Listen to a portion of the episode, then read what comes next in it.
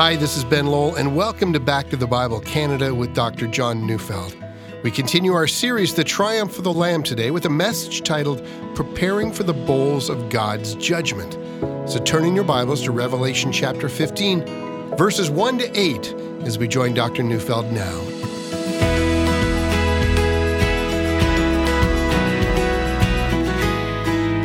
As I speak these words today, it's not been that long ago since a false emergency warning went out over Hawaii, informing everyone that there was an incoming missile and it was not a drill. You know, some 35 minutes later, the people of Hawaii were told it had been an error and that no missile was coming. But you can imagine the anxiety for those 35 minutes. Most thought that the North Koreans had shot a nuclear missile in the direction of Hawaii and they were going to die. My dear friend and colleague Phil Callaway was there on a much needed vacation with his wife Ramona, and he experienced all of that firsthand. And if you don't know Phil, he's the host of Laugh Again, which is a part of the wider ministries here at Back to the Bible. Let me quote to you the words that Phil wrote me. He said, What a fascinating study in how your worldview affects your response to impending death. Some went crazy and began running and screaming. Some loudly cursed President Donald Trump. One guy pulled off a manhole cover and pushed his children down the ladder. We ended up having good talks with people about God. Who knew that the end of the world would be so invigorating?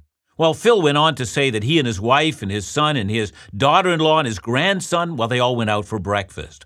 He thought since it was his last breakfast, he might want something extravagant, but instead he just settled on a peanut butter and honey on toast. And he engaged everyone who would listen with the gospel. Well, indeed. I read Phil's email with great interest. You see, Psalm 46, verses 1 to 2 says, God is our refuge and strength, a very present help in trouble. Therefore, we will not fear though the earth gives way, though the mountains be moved into the heart of the sea. Revelation 15 opens the door to the end of the world. Let me see if I can explain where we are in our study of the book of Revelation. I've argued that from my understanding of Revelation, the seven seals that make up the earlier part of this book are a description of the world from the time of the resurrection of Christ all the way until the end. I then argued that the seven trumpets mark the time of the Great Tribulation. But I noted that back in Revelation 10, verse 7, we were told, But in the days of the trumpet call to be sounded by the seventh angel, the mystery of God would be fulfilled, just as he announced to his servants the prophets. And then in Revelation 11, verse 15, we read about the sounding of the last of the seven trumpets. And unlike the sounding of the six trumpets that preceded it, the last trumpet sounds, and there is no woe or plague that follows. All there is is an announcement that Christ will reign forever and ever. And for these reasons, it's my view that there's a pattern that's developed through the three sets of sevens that we find in Revelation. The breaking of the seventh seal opens the scroll, and the contents of the scroll is the unfolding of the plan of God leading to the consummation of the kingdom. Well, if that's too complicated, let me say it again. The contents of the seventh seal is the sounding of the seven trumpets. Well, in the same way, I would argue that the content of the seventh trumpet, or the plague that follows the blowing of the seventh trumpet, that plague is the seven bowls. But as we've seen, before the bowls are poured out onto the earth, and by the way, with these bowls the wrath of God is ended, yet, yet before these bowls are poured out, we're given an interlude in the book. Revelation has a number of interludes, and as we've seen, chapters 12 to 14 are an extended interlude. That interlude consists of seven visions that John saw, visions that explain the spiritual warfare that's being waged and the great hope of the church. Now, having explained spiritually what's going on on earth, John now returns us back to the moment the seventh trumpet was blown. With the blowing of the seventh trumpet, seven angels appear and they're ready to pour out the contents of seven bowls onto the earth. But again, as before, John is not quite so quick to get us back to the action. He still has something very important to say to the redeemed, the saints, to the people of God, the blood bought church of Jesus Christ on earth. Well, let's start reading our text, Revelation 15, verse 1. Then I saw another sign in heaven, great and amazing seven angels with seven plagues, which are the last, for with them the wrath of God is finished. The word sign is the key word. Now, you might remember that the author of Revelation is also the author of the Gospel of John. And in the Gospel of John, John explains the miracles of Jesus as signs. That is, they're events that are not explained simply by looking at the event itself. Another way of saying that would be to say that when Jesus did miracles, those miracles pointed to a greater reality. They displayed that Jesus was the great I am. He's, he's the one who rules nature. He's the one who crushes the power of demons. He's the one who's both with God and is God at the same time. So a sign is an event which draws your attention to a greater reality. And so, seeing the seven angels with seven plagues, John recognizes that their appearance is a sign, but it's a sign of what? Well, according to verse 1, when these seven bowls are poured out, the wrath of God is finished, or the wrath of God is satisfied. And so, what John wants to communicate is that when the seven bowls are poured out, this event is a sign of the coming of final judgment. It's that simple. See, at the very end of the tribulation, God will so pour out wrath on this earth that the earth's fate will be sealed. Well, very well. So let's keep reading. Verses 2 to 4. And I saw what appeared to be a sea of glass mingled with fire, and also those who had conquered the beast and its image and the number of its name, standing beside the sea of glass with harps of God in their hands. And they sing the song of Moses, the servant of God, and the song of the Lamb, saying, Great and amazing are your deeds, O Lord God the Almighty. Just and true are your ways, O King of the nations, who will not fear, O Lord, and glorify your name. For you alone are holy. All nations will come and worship you, for your righteous acts have been revealed. So John sees two things. First, he sees a sea of glass, and then, second, he sees a great company of overcomers who are singing before the throne. So let's take them one at a time. The sea of glass is no doubt the same sea of glass that we encountered back in Revelation chapter 4 verse 6. There we read, and before the throne there was as it were a sea of glass like crystal. And so when John says he saw a sea of glass, we know exactly where he is. He's before the throne room of God, with God Himself seated on His throne. This is the place of glory. This is also the place from where God rules over all things. But something is added to the scene in Revelation 15 that's not there in Revelation 4. You see, Revelation 15 says the sea of glass on this occasion is mingled with fire. So I assume that indicates the fire of judgment, fire of God's righteous anger. So if you think about it, this moment is indeed a long awaited and at the same time an awe inspiring moment. The crystal sea of glass indicating the exalted nature of the throne and emphasizing that God is set apart from his creatures, a sea so pure that it symbolizes God's holiness, now becomes filled with fire. God now, out of his holiness, directing the full fury of his anger against all of human sin. Well, how much sin is there in the world? Well, every single moment on earth, human beings blaspheme God in millions upon millions of ways. And up till now, God has withheld his righteous hand. His patient, enduring mercy has given the human race time, time to come to its senses and repent. But God's patience should never be understood to mean that he is complacent or that he indulges our sin. You see, the mere fact that we as sinning human beings have not been consumed, that fact should not be taken to mean that God is tolerant of our rebellion. He's not. And furthermore, the day of patience is not going to carry on forever. And since we do not know the day of his wrath, we find ourselves at this moment living under his mercy the very mercy of God should call us to repent and turn to Him. And now, beyond the fact that the sea of glass is mixed with fire, we now focus on the second thing that John sees. He sees the full number of all of those who have conquered the beast standing before the throne. And we need to ask ourselves here who are these people?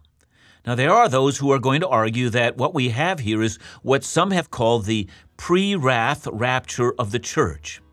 Now, that would be a group of Bible teachers who argue that the rapture of the church comes just prior to the great outpouring of the wrath of God. So they argue that we're not going to be spared the wrath of the beast, but we are going to be spared the wrath of God. And so they often point at this very passage to say, you see, right before the final outpouring of God's wrath, right before the bowls of wrath are poured out, God suddenly raptures his church. So is that true, and is that what this passage is trying to communicate? We'll see more about that when we come back.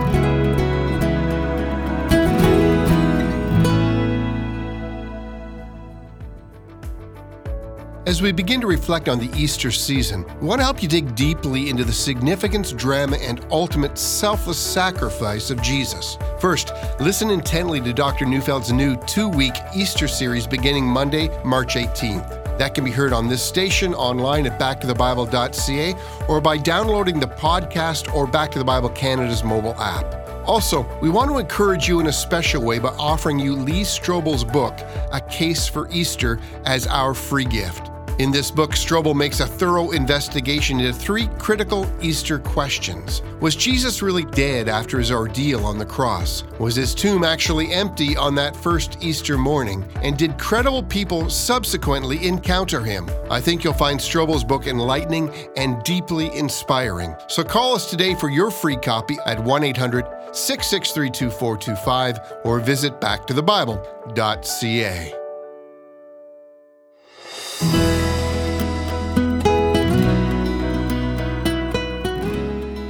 I've consistently, in my study of Revelation, I've tried to avoid identifying when it is that the rapture will happen. I've tried to make the point that the book of Revelation itself does not address this issue outside of to say that, that when Jesus comes, we will be with him. And so I try to avoid the issue of when we will be taken up to be with the Lord as best as I can. See, I recognize that those of you listening to me will, will no doubt have a number of different views on this matter. And I don't think it's my job to wade into that debate. In my view, it's needlessly dividing to believers. So I don't think that this is the point in time in which the rapture occurs. See, from my understanding of this book, the key to who these are, well, that's found back in chapter 12, verse 11. It says, And they conquered him, for they did not love their lives unto death. See, since Revelation 15, verse 2 says, This company before the throne are those who conquered the beast, the natural reading of this text is that these are those Christian martyrs who were martyred by the Antichrist. As the martyrs gather before the throne, fire appears in the glass. God orders his angels to finish the job, finish the wrath of God on the kingdom of the beast. But John's not done. He wants to tell us something about this company of martyrs. They're singing, they're worshiping. But what is it they're singing? Well, according to verse 3, they're singing the song of Moses and the song of the Lamb. Well, the song of Moses no doubt refers to the song that Moses taught Israel to sing, and it's a song that's recorded in Exodus chapter 15. Many of us will recognize it immediately because it begins with the words, I will sing to the Lord, for he has triumphed gloriously. The horse and his rider he has thrown into the sea. Now, this is the song that Israel sang as the Egyptian army lay dead at the bottom of the Red Sea. Now they'd been delivered. And the song of the Lamb, well, that must be a song of praise to Jesus for their salvation. So, in my view, these two songs become one song. God has delivered them from the oppressor by the blood of the Lamb. Now, as to the actual song they sing, well, a close examination shows that the song itself is made up of, well, first, two statements about God, and then, following that, a conclusion or a point of application. And then, not being satisfied with the two statements about God followed by an application, the song ends with three statements telling us why the application is necessary. Huh? Are you confused up till now? Well, don't worry. I'm going to explain it as we go. First, notice the two statements that these martyrs sing about God. The first is, Great and amazing are your deeds, O Lord God Almighty. See, they sing that all that God has done, all these things are to be praised. The second statement they make about God is, Just and true are your ways, O King of the nations. Now you're going to notice that they acknowledge that God is the true King of the nations. He's always ruled. His reign is an everlasting and an unstoppable reign. It's not just that God is the ruler, His rule over this world is blameless, it's praiseworthy. And if you think about it, that's quite a line to sing. I mean, after all, if God rules everything, and these saints have just been martyred by the beast, you might think that they might be overwhelmed with complaints against God. But they're not. They're overwhelmed with how just the ways of God are. See, can you learn from that? Well, listen, we can all learn from that. How easy it is for some of us, when we go through very difficult days, to complain to God. But once we become convinced that all God's ways are just and true, great and amazing, well, our worship becomes energized. God has a purpose in all that He does. All of His works are for His glory and for our long term good. God would never allow you to walk through a dark valley were it not for the fact that He knows that this valley is the very thing that you need to maximize your eternal long term joy. And these saints now realize that, and they're overwhelmed with songs of praise and gratitude. This is why they express their satisfaction in the nature of God. Well, now that they've done that, that is, they've expressed their satisfaction in the nature of God, they come to the point where they want to make application to that. So, beginning with verse 4, we read, Who will not fear you and glorify your name? Now, I want you to notice that what we have here is what we might call a literary form, which is often found in the Old Testament. So, for instance, consider the very familiar words of Isaiah chapter 53, verse 4. There we read, Surely he has borne our griefs and carried our sorrows. Now, I hope you see that bearing our griefs and carrying our sorrows are not two different things. It's saying the same thing twice, using different words to help fill in the meaning. That's often been called Hebrew parallelism. He was wounded for our transgressions. He was crushed for our iniquities. See, that's the same thought, and it's being expressed twice, both for emphasis and to help us see the depth of the Messiah's suffering. Saying it twice in different words. It's called parallelism. So look at the application again. Who will not fear you? That's the first line. And then the parallel line. Who will not glorify your name? Fearing God is to stand in awe of God. Glorifying Him is expressing His worth, His, His majesty. You see, we fear God when we glorify Him, and we glorify God when we fear Him. Both words are making a restatement, both fear and glorify. And here's the point once we acknowledge that all God's ways are just and true, even our suffering, we then fear and glorify Him. We worship Him by being overwhelmed with His greatness. We don't complain against Him. We don't tell Him we're disappointed in Him. We worship, we fear, we glorify. That's what these martyrs teach us. And then three reasons for doing so. First, you alone are holy, they say. Second, in the end, all the nations will worship you, they say. And third, in the end, your righteous acts will be revealed. And so the scene is set. God has called, and the seven angels holding the seven bowls of God's wrath are now prepared to end the earth's rebellion against him. The martyrs standing before the throne at the threshold of the end of this world's rebellion begin to worship singing songs of delight in God for their redemption. Now to verses 5 to 8. After this I looked, and the sanctuary of the tent of witness in heaven was opened. And out of the sanctuary came the seven angels with seven plagues, clothed in pure bright linen, with golden sashes around their chest. And one of the four living creatures gave to the seven angels seven golden bowls full of the wrath of God who lives forever and ever.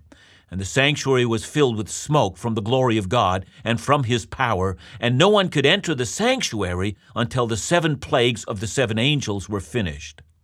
I'm overwhelmed with the solemnity of this moment. Now we have already, back in Revelation 11, verse 19, seen the first mention of the temple in heaven, which revealed the Ark of the Covenant. See, the thought is that when the sanctuary is opened in heaven, God is displaying that He keeps covenant. His promises are always fulfilled. And then God shows how He keeps His promises.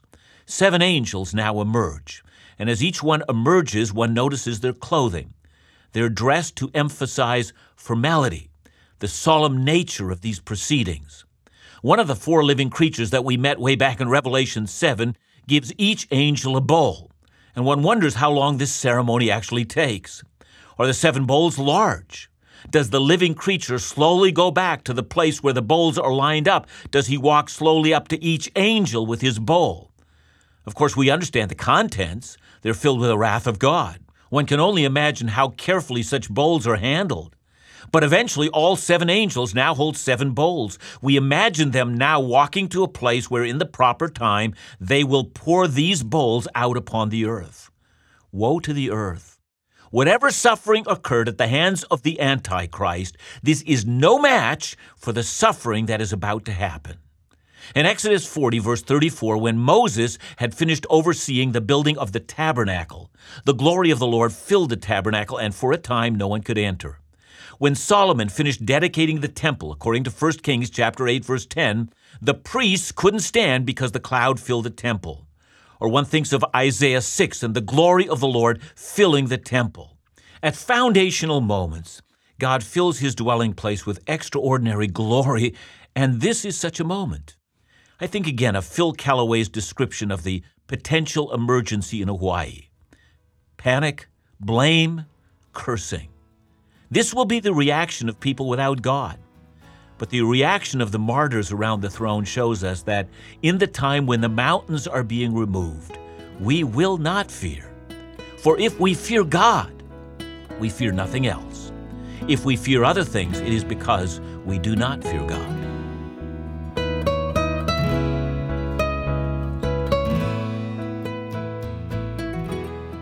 John, just relating back to the beginning of your message, you talked about Phil Callaway, and he really is the poster child for, for trusting God even in the most difficult of circumstances.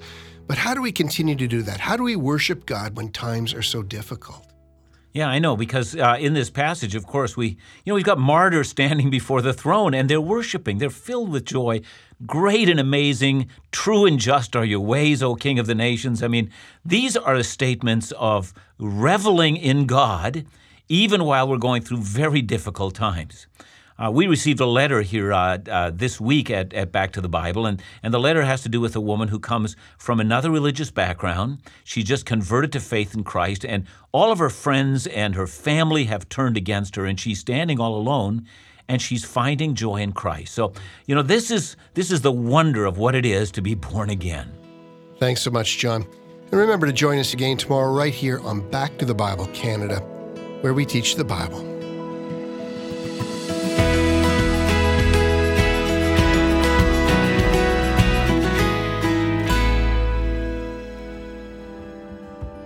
We teach the Bible. That's at the core of everything we do at Back to the Bible Canada. To do so most effectively, we strive to use every medium possible to share the gospel. In 2017, we introduced an online video program called Truth and Life Today, and that program has since grown and evolved to provide excellence in Bible teaching that connects relevant issues of faith, life, and culture. Now, the big news. As of April 2018, Truth and Life Today will become a weekly television program airing on Joy TV every Friday evening and Sunday afternoon and accessible online on YouTube, among other online options, all ready to be discovered at truthandlifetoday.ca. So this April, join myself, Dr. John Neufeld, and knowledgeable special guests on Truth and Life Today as we speak into issues like religious freedom, family, heaven and hell, abortion, and much more. For all the details you need, visit truthandlifetoday.ca or call us at 1 800 663 2425.